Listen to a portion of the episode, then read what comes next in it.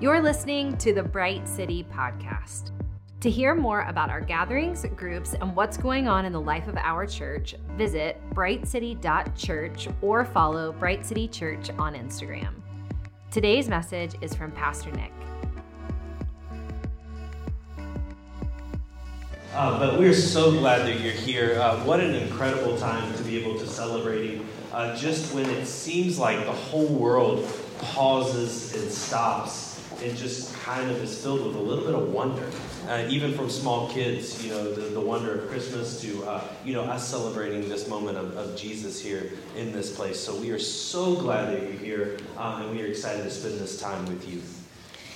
This month, we've been talking about blessed assurance, this very good news that we have something to hold on to, even when the world is crazy. And so, we've talked about blessed assurance in the midst of chaos and fear. And we've talked about blessed assurance, what it looks like to choose obedience and trust. And last week, uh, Alexander preached an incredible sermon about the promises and the plans of God and how that is our blessed assurance. But this week, we are talking about blessed assurance and how we can access it through and in the midst of waiting. Mm-hmm. Waiting. So I just want to say if you need to confess right now um, that one of your packages is not going to be here on time, if you need to say it's Nick. It's Nick. Nick needs to confess. It is me. I'm the problem. It is um, me. And I'm I'm not I'm not saying it's your fault, um, but I'm just kidding. Um, I, I, just some of us really do probably need to hear this very good news that you can stop tracking that package. Okay, it's not. It's in God's hands.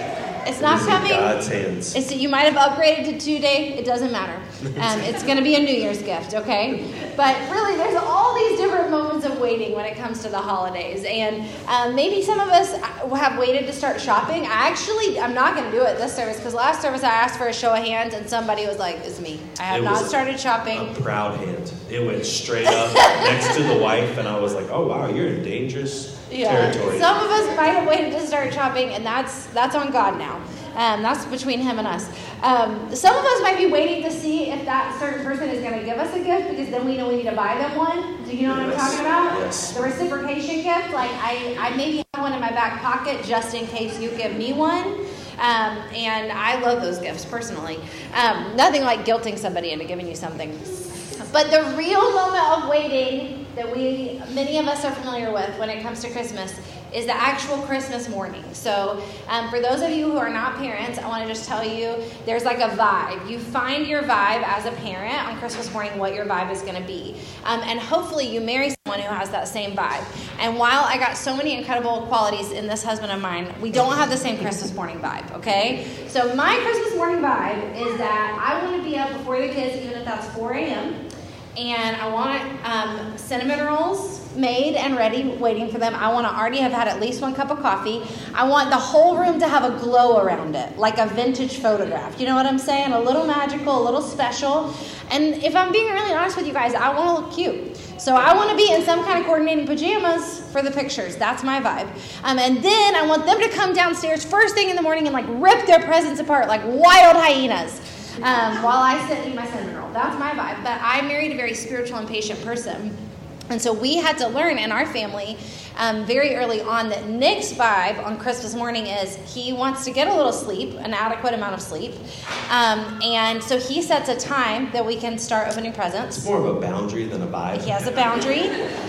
If you have a boundary on Christmas morning, that is a whole vibe. Um, his, the other thing you need to know about him is that some of y'all are like this too. And God bless you. You're so spiritual. He's a read the Christmas story on Christmas morning kind Some of guy. We don't do the genealogies and all that. Just just something. But he wants us all to collectively read the Bible before we open gifts. Whereas I want to get straight to consumerism. You know what I'm saying?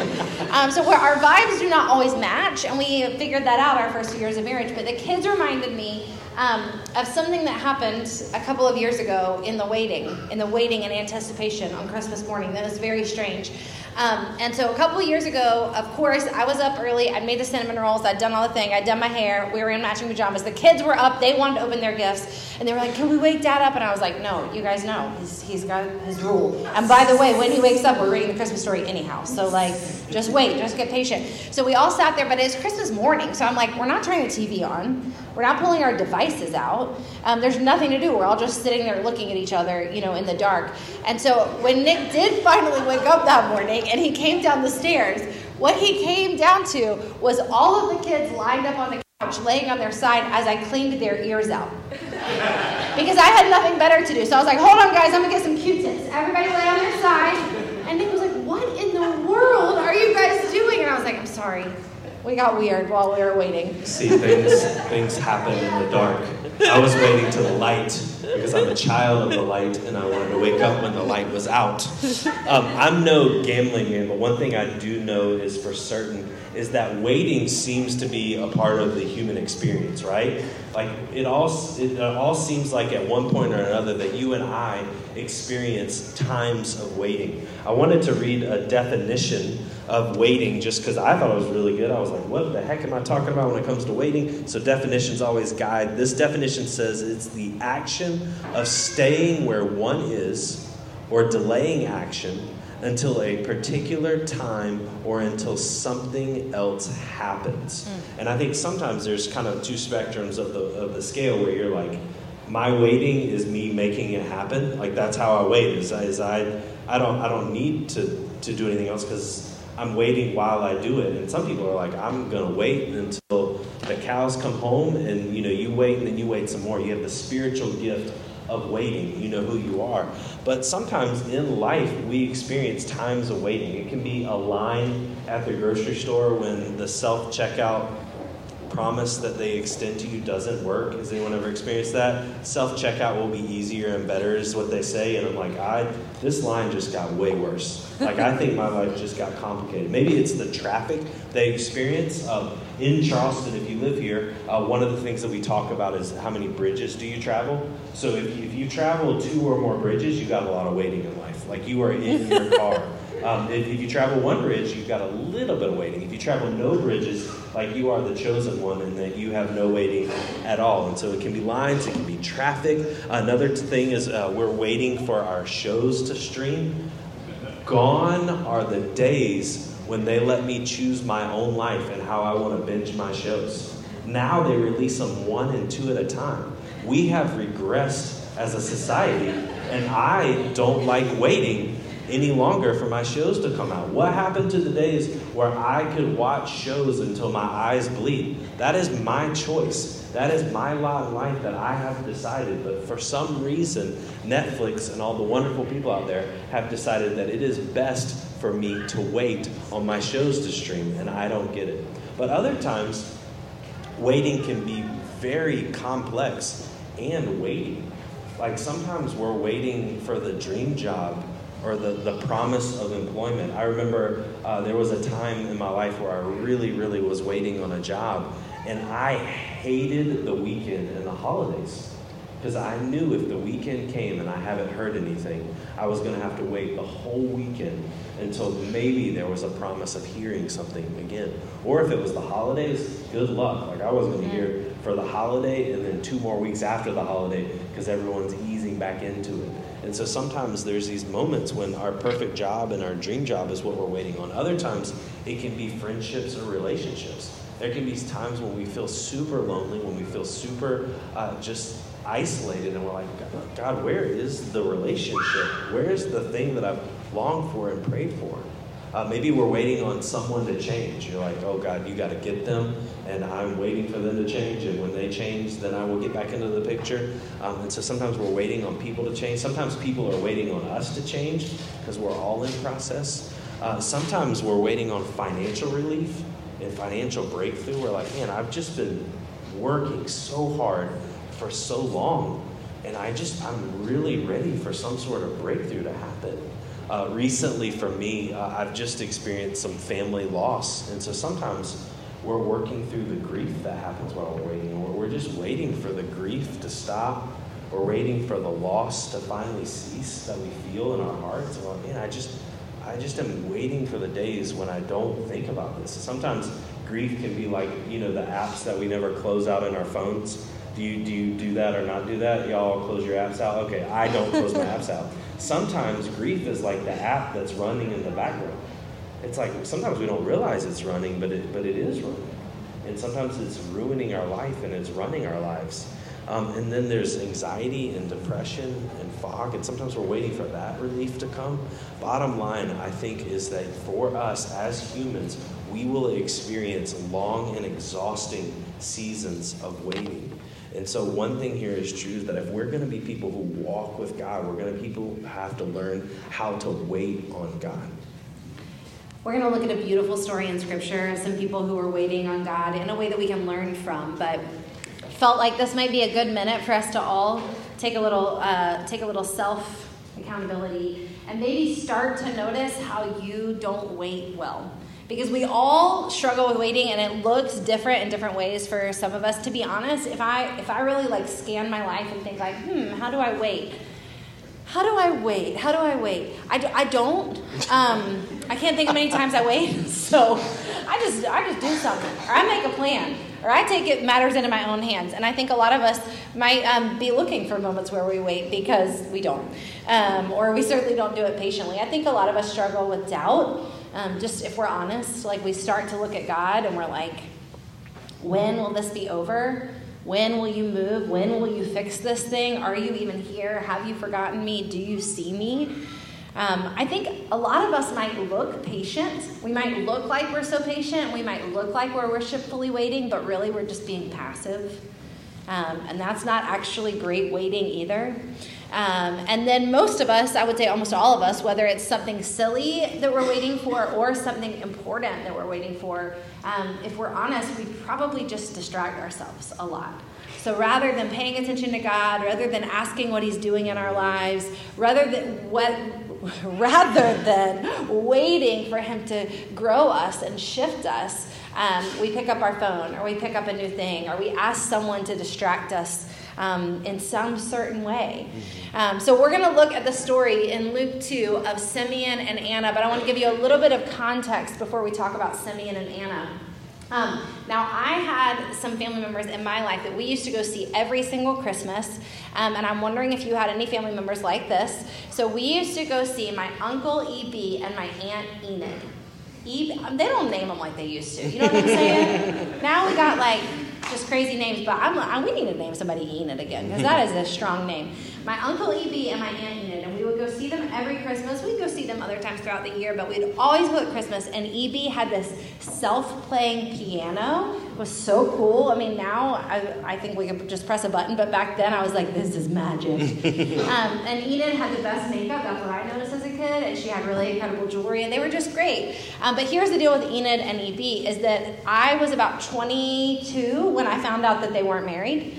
Um, and if you're thinking like they were like partners, no, they she was his aunt. But I didn't know that because as a child, they just always seemed to be together. Uncle Evie and Aunt Enid, um, but she was actually his nephew and helped take care of him. And I did, they didn't even live together that whole time. I thought we were going to their house.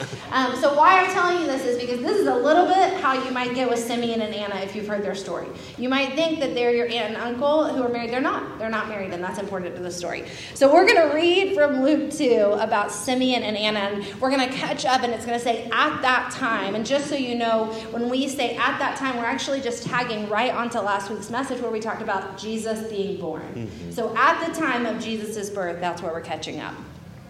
Luke 2. At that time, there was a man in Jerusalem named Simeon. He was righteous and devout and was eagerly waiting for the Messiah to come and rescue Israel. The Holy Spirit was upon him and had revealed to him that he would not die until he had seen the Lord's Messiah. That day, the Spirit led him to the temple. So when Mary and Joseph came to present the baby Jesus to the Lord, as the law required, Simeon was there. He took the child in his arms and praised God, saying, Sovereign Lord, now let your servant die in peace, as you have promised. I have seen your salvation, which you have prepared for all people. He is a light to reveal God to the nations, and he is the glory of your people Israel. Anna, a prophet, was also there in the temple. She was the daughter of Phanuel from the tribe of Asher, and she was very old. Her husband, not Simeon, died when they had been married only seven years. Then she lived as a widow to the age of 84. She never left the temple, but stayed there day and night, worshiping God with fasting and prayer. She came along just as Simeon was talking with Mary and Joseph, and she began praising God. She talked about the child to everyone who had been waiting expectantly for God to rescue Jerusalem. So good. I love this story being a part of the Christmas story. I think a lot of stories are like, oh, where's baby Jesus in the manger as a baby with all the wise men and, you know, the nativity scene. But I love this moment in Scripture because I think so much of the Christmas story revolved around waiting. Like they didn't have cell phones, they didn't have any social media, they didn't have any of that. They were just waiting on this thing that had been promised for so many years. And so when Jesus finally came, when Jesus was finally being born, this is a part of that story. And so one of the things I love about this is in our current context, have you ever seen the gender reveals? Y'all seen those? Those are the big thing now on the gram and, and all on the social media. Is we put the emphasis on the gender reveals, and some of those things get wild. Like like people are going to the hospital. I'm sure people have gotten arrested. Like those things are getting wild. But in this context, the big deal was the baby dedication. So when Mary and Joseph had the baby, they knew where they were taking it. They were taking it to the temple. And so they come to the temple and they have two people who are waiting. Could they call ahead? No. Did they send an email? Absolutely not. These people were waiting in the temple. And one of the things I love about Simeon's story is I don't know about you, but sometimes you have those days when you go to work and you are like, I do not want to go to work. I do not. I see. I see a few head nods. I see. This is vacation, so I won't talk too much about work. But Simeon had one of those very rare days where he was like, "I'm ready to go to work. Yeah. I think something great's going to happen when I go to work today." And he was right. He got to meet the Messiah who was coming. And the same for Anna. Anna, the scriptures tell us she would have been a widow for 60 to 80 years. And every day she was in church. Y'all, this is my profession. This is what I do for a living. I can tell you that I'm not here every day. This girl was devoted. She was there every day waiting on God to move in some sort of way. And one of the things I have learned about waiting is that how we wait is more important than what we're waiting on. How you and I wait in life is more important than what we're waiting on. So, for you and I, how do we find assurance in the midst of the waiting? Because waiting is so hard. And so, for you and I, how do we find that assurance that we're longing for? So, one of the first things we notice about Simeon and Anna that helped them wait well, that helped them wait with blessed assurance, is that they did actually know what they were waiting on. They did actually know what they were waiting on. For Simeon, he said he was waiting for the Messiah to come and rescue Israel. And for um, and for Anna, she was able to say that she was waiting and she had seen the Messiah come to redeem Jerusalem. And so they were able to know this is what we want, and this is now what we've seen God do. But what's so interesting about this is that in the most unlikely of settings, Jesus coming as a baby um, in this very wild and tumultuous time in history, they were able to look and say, God has done what he said he'd do. Mm-hmm. But for the rest of Jesus' life, when we study the rest of the New Testament, for the rest of Jesus' life, people would look at him and say, like, are you it? Are you it? Even John the Baptist, his cousin, who he was incredibly close with, who he did ministry with, at one point, John the Baptist sent word to Jesus and said, Are you really the one? Are you the one to come? Even Jesus' disciples were like, We, we just thought you were going to be different. We expected something different from you. We're not totally sure you're the one. And so, what I kind of surmise here about Simeon and Anna that I think is so interesting is because they didn't have really specific expectations, they had an increased expectancy of God to be God. So, for you and I to wait well, one thing that we probably know, but it's very helpful to be reminded of, is that if we have really specific expectations of how we perceive God is going to move, we will probably be disappointed. Mm-hmm. If we have a big view of God and we know what we're waiting on, we're waiting on God to be good. We're waiting on God to show up. We're waiting on God to redeem. We're waiting on God to heal. But we let go of some of the expectations of exactly what we think that might look like or when we think it will happen. We will definitely have a wild sense of blessed assurance. I want to just tell you in a weird way how I how I did this wrong even studying this scripture. So, getting ready for this message, I'm studying about Simeon and Anna, and I'm looking over the passage, and I think I'm being clever because I get to this point where I realize that Simeon said he was waiting on the Messiah to rescue Israel, and Anna says that she thought that, or she's excited that the Messiah came to rescue Jerusalem, and I'm like, maybe there's a distinction here. One of them says Israel, and one of them says Jerusalem. Maybe that's because he's he's macro rescuing, and he's also micro, and or maybe it's because the government will be on his shoulders, but also the spiritual. Like I just, I, I'm all up in it. And again, I'm going back to trying to fit God into a box and trying to understand exactly what I think it is He's going to do, as if that's my job. And the beautiful part about Anna and Simeon is that they could say those things, but what they knew when they saw him is God is good. And when we look at this passage in context, we remember that God had been silent with his people for 400 years. Mm-hmm. No prophets, no words from the Lord. So they're just watching and waiting for the Messiah. And I can't help but think and compare Simeon and Anna to everybody else who would encounter Jesus for the rest of his life. And I wonder if maybe their lack of expectations increased their expectancies and they knew what they were waiting on. They were waiting on God to be good. They were waiting on God to be true. They were waiting on God to fulfill his promises. But they didn't have a lot of details around what they expected that to look like. That's good. Uh, when I think about our kids at this time in the season, like the waiting is on high alert. Like they are waiting for tomorrow. tomorrow. I mean, they're not waiting great. They're not waiting great, but this is the Super Bowl. Like this is the Super Bowl of their life, and so I think the question is is for us is are, are we waiting on something? Are, are we waiting on God to do something? Because I think sometimes when I find a rut in my life, when I find that I'm down, I find that I'm discouraged, I'm not, I'm not waiting on God. And if I'm not waiting on God, I don't have expectancy for God. And here's one of the most beautiful things about waiting on God is when we're able to have high expectancy and we're willing to let go of the expectations, He does an incredible work and He surprises us. There's just little ways every day that He surprises us in the waiting. And so, in your life, in this moment, as you think about 2024, what are you waiting on? Even more importantly, who are you waiting on? Because if you're waiting on someone or something else, chances are they might disappoint. But if you're waiting on God to move, if you're waiting on Him to move on your behalf, then you will never be disappointed. Mm. So, secondly, in order to find assurance in our waiting, we must keep showing up. We must keep showing up. And so, going back to the passage, I just can't help but wonder did Anna and Simeon ever not want to show up?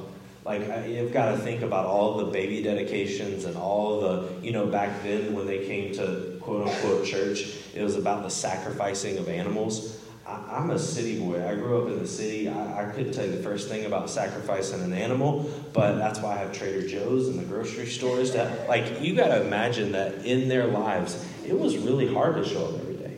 Like, today, am I showing up and am I going to just see the same old thing, nothing at all? Like, what's going to happen? And so, for them, I wonder how many disappointing days they had, where they were like, well, that was a bad day at the office I don't know what happened. Yeah. I don't know why that happened, but it was really, really hard. And so for me personally, I do know that sometimes when I'm waiting on God, it's really, really hard. And sometimes I want to give up on God. And usually I find myself giving up emotionally, and then sometimes I give up spiritually. And if I do those things, usually I give up physically. And if I give up physically, I stop showing up. I'm like, I, I don't want to do this today. I don't, I don't want to do this tomorrow. And one of the things I have learned is if I do not show up, then it's really hard to see when God shows up. Yeah. Like if I'm not showing up in my day to day, then chances are I might not see God show up. And here's something I know to be very true is that physical presence leads to spiritual breakthrough. Come on. If you are longing for a breakthrough in your life, if you are wanting to see a miracle, if you're wanting to see a move of God, then you have to allow the physical presence be the thing that kicks you to the next level. How we show up and where we show up matters. This is a whole word for some of us uh, with the new year coming, and I feel like we can probably all relate to this. That a lot of us will be like, okay, I'm going to try this new rhythm, or I'm going to try this new thing, or I'm going to try this new gym, or I'm going to try this new vitamin. That was me. I feel like having the vitamins in the house is a That's the win. Part of it, right? Right? That's the win. it's getting into my system just sitting on the counter. Um, but we do this, right? Especially in the new year. Like we try something for four days and it doesn't change our whole life, and we're like, I'm out, I'm out, I'm done good, or like the first time it gets hard, or the first time we don't like see what we want to see happen, we're like, okay, that was, that was a great try, but let's move on. Um, but it's so wild remembering not only has there been 400 years of silence, but Anna and Simeon are constantly, every day, showing up without any reason to, just except for that they want to see God move. And so, kind of like taking quitting off the table, taking defeat off the table, taking defensiveness, even that says, like, that person isn't going to change, so I'm not going to change. But continually saying, like, God, you can have my feet, you can have my heart, you can have my expectancy. Um, really enables us to keep showing up so we can see God show up. So, first of all, we want to know what it is that we're waiting for. We want to keep showing up as we wait. And then there's this one last little piece that I want us to capture from Simeon and Anna. Um, we hear Simeon say, He took the child in his arms and he praised God, saying, Sovereign Lord, now let your servant die in peace, as you have promised. And then later we hear Anna, it says that she talked about the child to everyone who had been waiting expectantly. So, this last thing I just capture and I, I notice and I see about their story is that they had wild blessed assurance because they practiced gratitude when God moved on their behalf. They practiced gratitude when God moved on their behalf. Um, praying about this message and praying about this word this week, I felt like God just kind of put this like tough thing on my heart, not only for myself, but also to share with all of us. Um, and it's this that um, for those of us who are waiting on God to move, for those of us who would say that we are waiting on God to move, the truth is we really aren't. God is moving on our behalf already. So he may not have brought full healing or full restoration or full insight or full wisdom to you about the thing that you're waiting on. But we cannot, in the name of Jesus, believe that we are waiting while he is doing something else while he's distracted or busy. God is actively right now moving on my behalf, moving on your behalf. He cannot help but to be good and to do good for his kids. So even as we use this language like, I'm waiting on God, I'm just waiting on God, you can say that, I'm waiting on God, comma, but he is already moving on my behalf. I'm waiting on God, comma, but he is moving on my behalf. He is working for me. What I notice is this Nick and I, and we'll talk occasionally, and I don't know if you have these conversations with other people in private, but Nick and I will have these conversations in private. I'm just kind of showing you a little bit of our flaws right now. Um, but occasionally we will mention to one another people who seem to like always be blessed. Do you know what I'm talking about? A little bit? I see a little bit of side eye in the back. Uh-huh. So, do you have a friend that's like, God gave me the perfect parking spot, Jehovah Jireh, my provider? Or like, God gave me uh, this free coffee. Can you believe it? Or I, God gave me this vacation. Or can you believe God did this for me or God did that for me? Do y'all know those people? The thing is, I like to side of those people, but A of all, that's sinful and prideful. And B of all, I do not believe that God is moving more on their behalf. I just think they're actually giving him credit. Mm-hmm. While the rest of us are like, look at this thing that I did. Look at this thing that happened to me. But wildly blessed people are people who practice gratitude and say, Look at what God did for me. The same is true with people who, who perceive that they are always hearing from God. Do you know those people? Nick and I have talked privately about those people who are like, God told me this, and God told me that, and God said this to me, and God gave me this encouragement. And I'm like, Aren't my ears broken? Like, how are you hearing from God so much? And I'm hearing, like, it would be nice to have a bagel this morning. I, don't, I think the truth is not that they hear hear from God more. Because our capacity to hear from God is not dependent on us. God's a good communicator and he's always talking to his kids. So the truth is actually that they're just listening, that they're just asking and that they're paying attention. And so, the most, honestly, the most important part about this story for Anna and Simeon is that they took the moment to say, Look at what God did. Simeon went so far to say, It's like, take me out. I'm done. I've seen God do what I wanted him to do. I've seen God be God. Gratitude is actually wildly important as we're waiting on God. And not just when we finally see the thing come to fruition, but all along the way to be people who say, This is what God is doing. This is what God has done. God does good, and He is good for me. So good. Uh, this last year, just being grateful in the midst was huge for me. I, I felt like my life shifted when my heart shifted to gratitude. It just, it did. Everything changed when I was able to practice gratitude. I used to think that God was withholding from me. Like, man, why is He withholding so much? Why is He withholding so much? And then finally I realized I'm holding many things from God. Yeah. Like He has given me many, many things. And I think sometimes we have that posture of withholding, but one of the things I've learned about God is God doesn't withhold, He unfolds.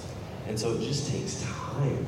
Like seeing the hand of God unfold things in our life takes time. He is never withholding from His kids. Uh, the scriptures speak to this truth all the time, and specifically in the book of Romans, where they say that God graciously gave us His Son Jesus so just think about that is that he gave us the most prized thing that he could ever have in his life. And then he continues on and says, Won't he graciously give us all things? And so God is consistently unfolding things in our lives. And it's our job to be able to say, Hey, God, I'm holding a lot of things in my life that are from you. And so when we practice gratitude, it shifts our lives, it shifts our hearts, and ultimately it shifts the course of our lives here and in eternity. The most important thing that we really want you to hear about this story about Simeon and Anna is this it's actually not a story about Simeon and Anna. It's not a story about two humans who are good at waiting because we're not in here to like tell fables about good humans. This is a story about God being is being who he said he was. This is about God doing what he said he would do. This is a story about God sending Jesus to be in our midst, to be Emmanuel, God with us, fulfilling promises that actually brought our redemption and our restoration and our salvation and our healing. Um, and so we can kind of look at our hearts and say, like, how are we not waiting well and how could we wait more worshipfully? But we have to also behold God in this story because He's the one who makes the waiting worth it. He is the one who actually, again, even while we perceive that we're waiting, is moving on our behalf, is working in us and through us. That's so good. Um, to close, I, I want to just uh, give you this life hack. This is a life hack that I've just discovered. Um, if you are a Bible reading type, uh, one of the things I've learned is that you can start the January 1st reading plan in December. It's, it's a thing, like you can do it. And here's why is because I'm going to get behind at some point. Like I'm going to fall behind and then I'm going to feel like guilty and all the things. So I've decided that I'm going to start it in December and then I'll probably still get behind it. That's okay. That's still good. Um, but one of the things that I'm, I'm seeing in those ancient scriptures and those ancient moments is how much of people walking with God was wrapped around this concept of faith. And so in, in all of their stories, they're waiting on God, they're trusting God, they're believing God. And, and all of the waiting, it, it's, it's about faith. And another, another word for faith is trust. And so one of the things that happens in waiting is, is us answering the question, like, God, do I trust you? God, do I believe that you are the way through this and that things are going to happen because of you? And I believe in you and I trust you and I hope in you. And so one of the things that I've learned in my life is that the relationships that we have with God are all about trust and it's all about faith. And so what happens in our life is that for day one, we our eyes are open to who God is and how He's working in our lives and how He sent His Son Jesus and the work of Jesus on this planet and on the cross. And then we say, hey, God, I, there is no way that I can do this life myself. Hmm. There's no way that I can achieve salvation myself. There's no way that I can save myself. There's no way that I can provide eternity for myself. And there's got to be something bigger than myself in this life, and I don't have any answers. And so, God, my answer is you. And so I put my trust and my hope in you. And so that's day one. And then I realized that tomorrow's going to come. And even though I made a decision to say, hey, I, I, trust and believe in God, you know what happens tomorrow? Is I've got to trust and believe in God. Mm. And one of the things I've learned is that faith, that faith is never a one time decision, it is a lifetime declaration. It is. And so as we close today, I just I just want to ask, like, how's your faith? Hmm. Because one day you're going to have to wait. Like one day you're going to have to trust Him. One day you are going to be caught in the wilderness wandering around and you're going to say, hey, God, where are you? And it's in those moments that we have the biggest trust and the biggest faith surface because God is going to come through. So good. Amen. Amen. Let me pray for us. Father, I just thank you for this morning. I thank you that we get to stop before all of the hustle and we get to celebrate the coming of Jesus and the birth of Jesus. And Father, we are so grateful for your Son, Jesus. We're grateful for uh, just how you chose to bring him into creation and how you did all of that. God, you were, you were intentional in how you moved. And so, God, I just pray that we would be encouraged and have faith that you will be intentional with us. You're never withholding, you're always unfolding. And so, God, we're waiting. And In the midst of the waiting, we are going to rely on faith and trust. Father, we love you. Thank you. In Jesus' name, amen. Amen. Thanks for listening in to Bright City. If this was encouraging, we'd love for you to subscribe wherever you listen to podcasts. If you're an owner at Bright City, you can give online at brightcity.church or on Venmo to Bright City. Before you go, we'd love to speak this benediction from Matthew 5 over you. You are the light of the world. A city built on a hill cannot be hidden. In the same way, let your light shine before others so they may see your good deeds and glorify your Father in heaven. We love you, Bright City.